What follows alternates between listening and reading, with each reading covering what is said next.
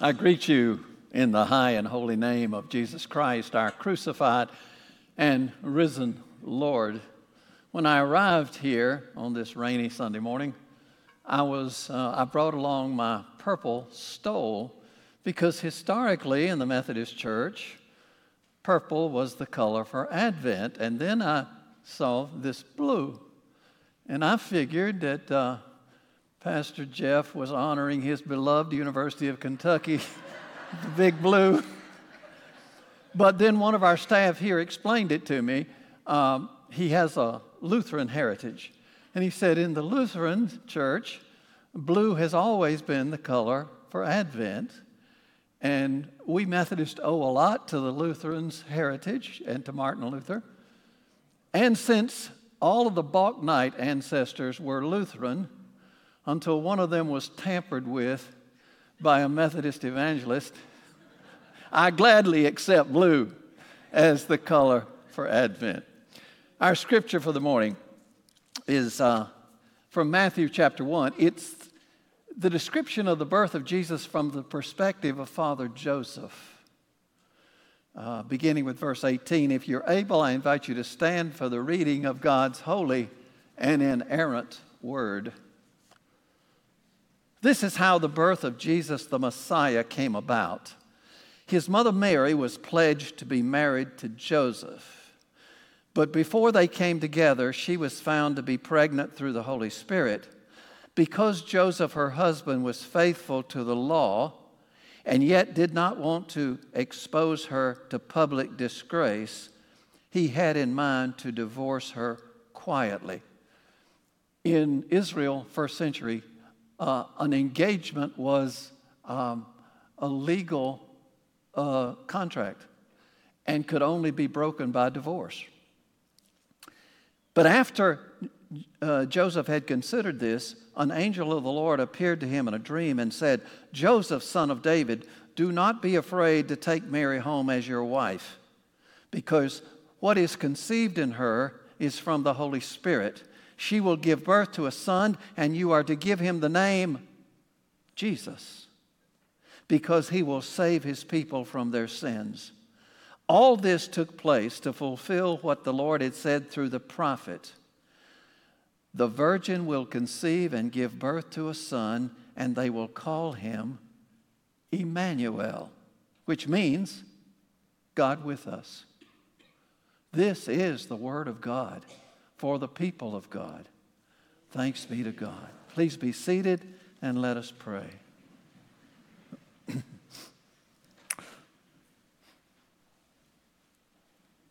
Take my lips and speak through them.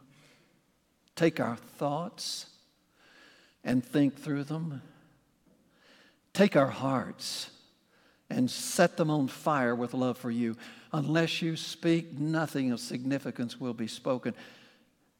Give us your word, Lord Jesus. Amen.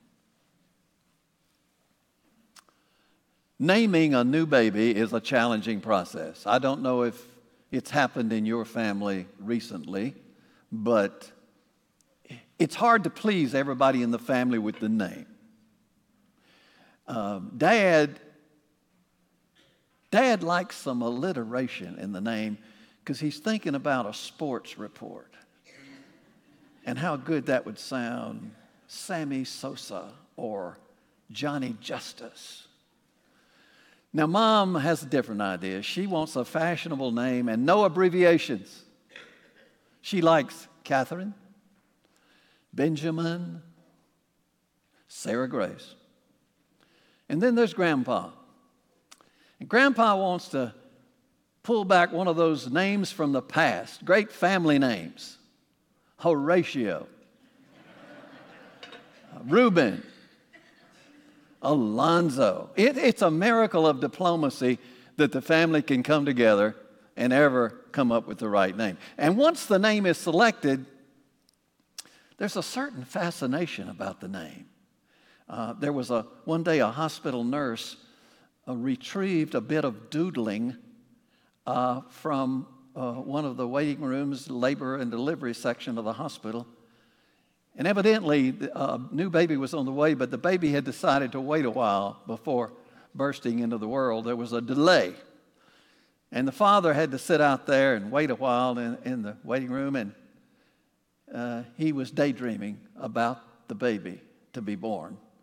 And this is what he wrote John Paul Jones, J. Paul Jones, John P. Jones, the Reverend John P. Jones, Dr. J. P. Jones, the Honorable J. Paul Jones, Senator John Jones, President John Jones, all the way with JPJ. What if the baby turned out to be Juanita Pauline Jones?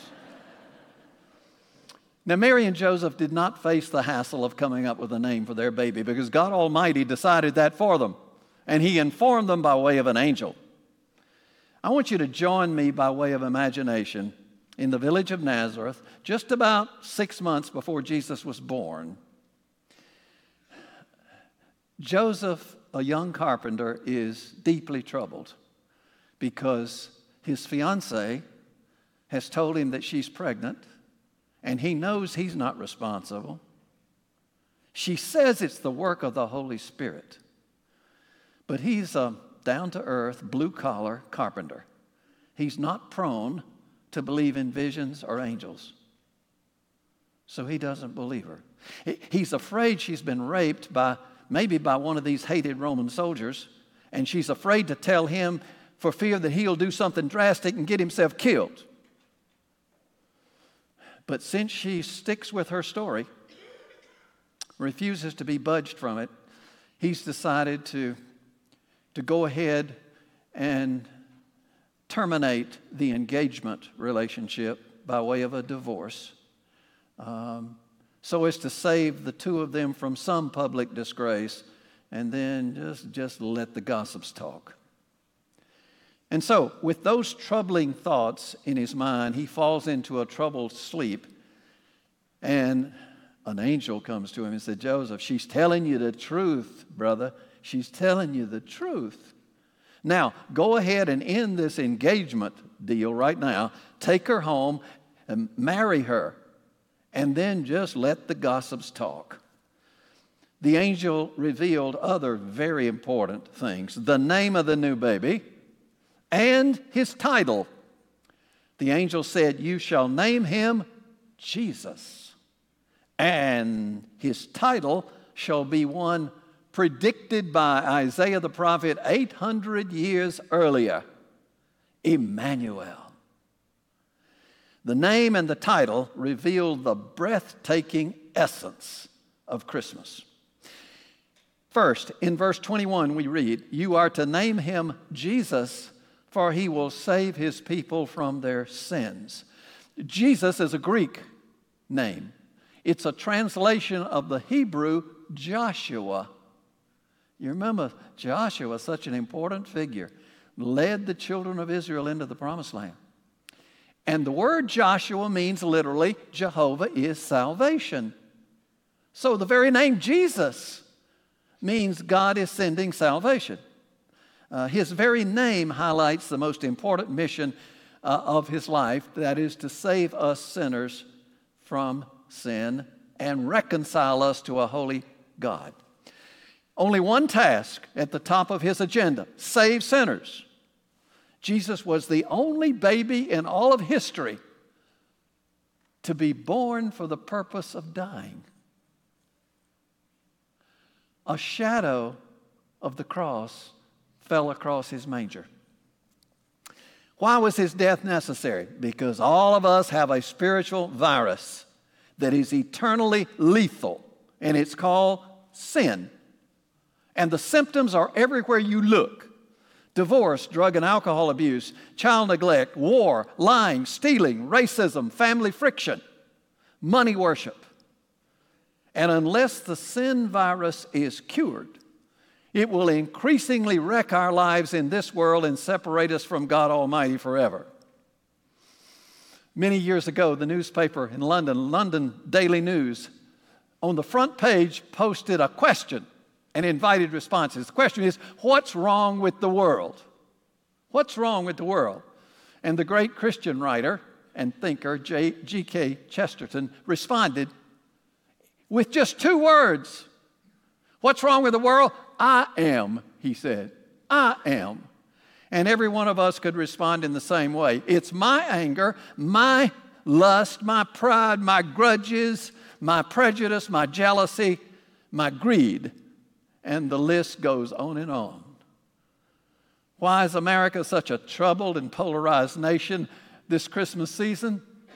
Because many Americans evaluate their fellow citizens solely on the basis of either their skin color or their politics. And both of those are divisive. Instead of seeing every fellow citizen as a precious creation made in the image of God, and designed to become our brother and sister. Why? Why do we, why do we miss that and fall for the divisive tactics of politicians and others? The reason is sin. It affects all of us. And I can't fix my sin problem. You can't fix yours. And even if we have all the money of Elon Musk, or even if we earn three PhD degrees, even if we work night and day for Habitat for Humanity or even the church, we cannot earn a fix. We can't fix our problem. We can't provide our own cure. We need a Savior. Because the sin problem is so pervasive and the results so awful, the cure must be quite expensive. That makes sense.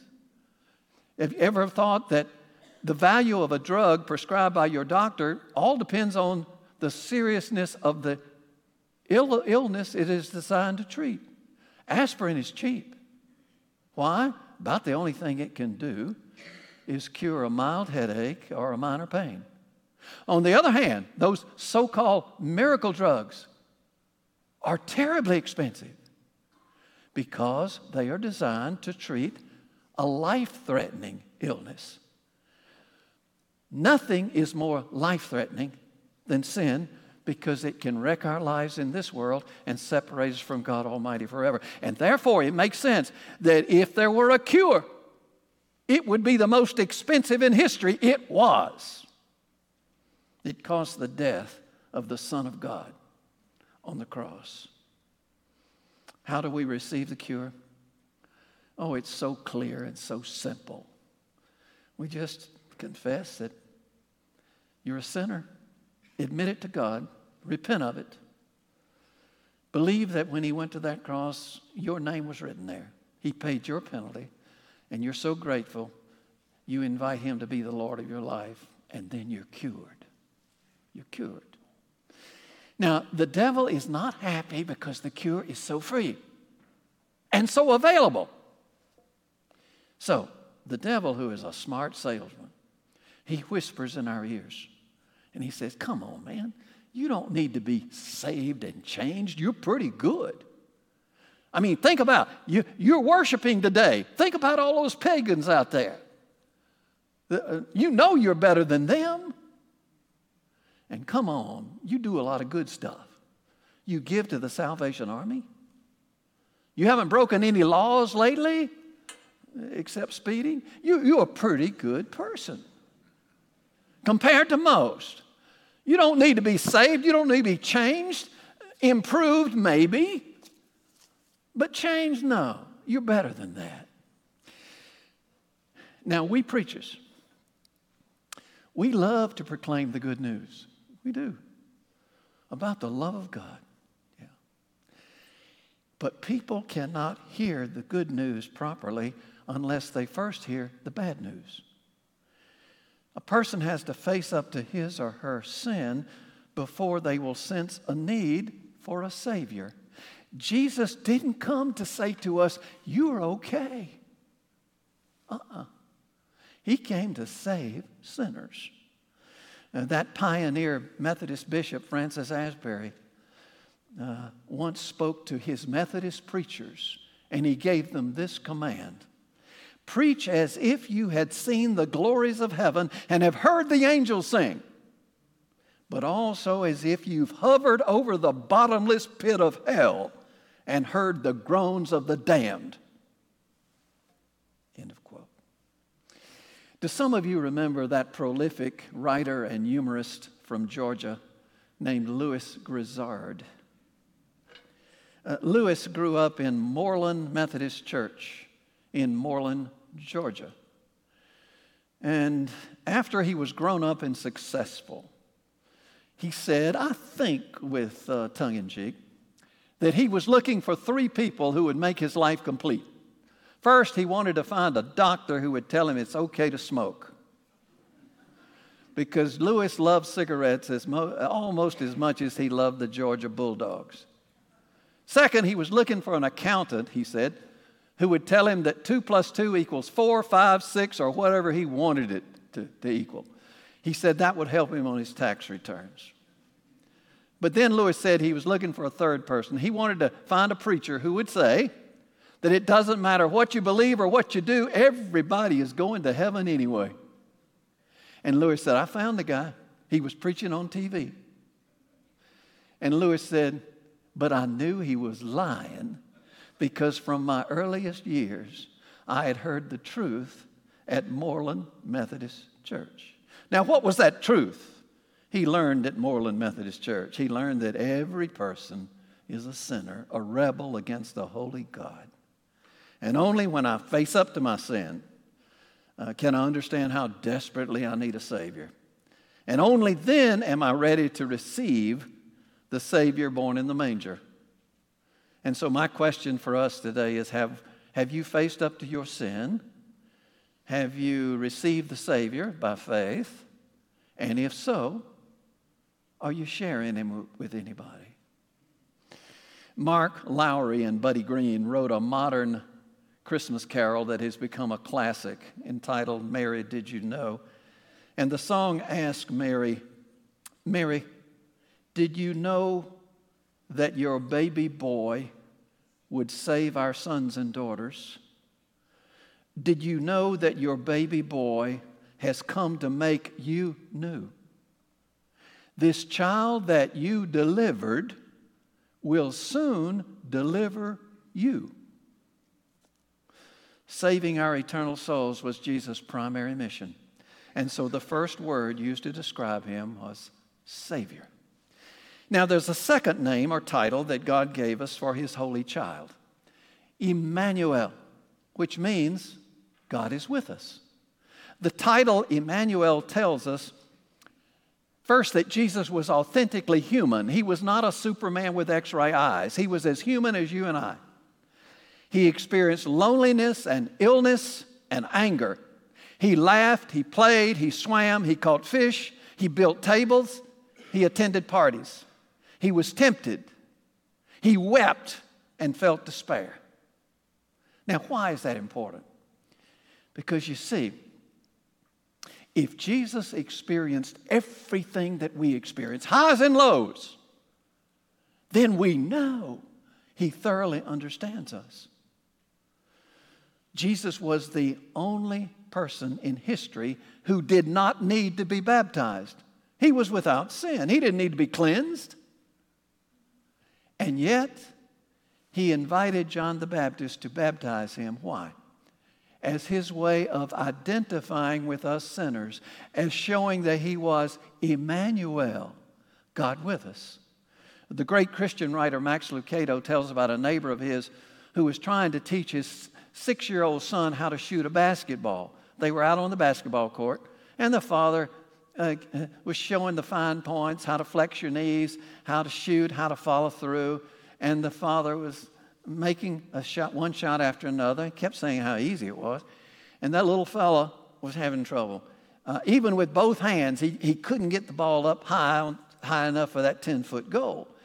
Uh, father kept saying how easy it was, how easy it was. And finally, the frustrated little boy said, It may be easy for you up there, but you don't understand how hard it is down here.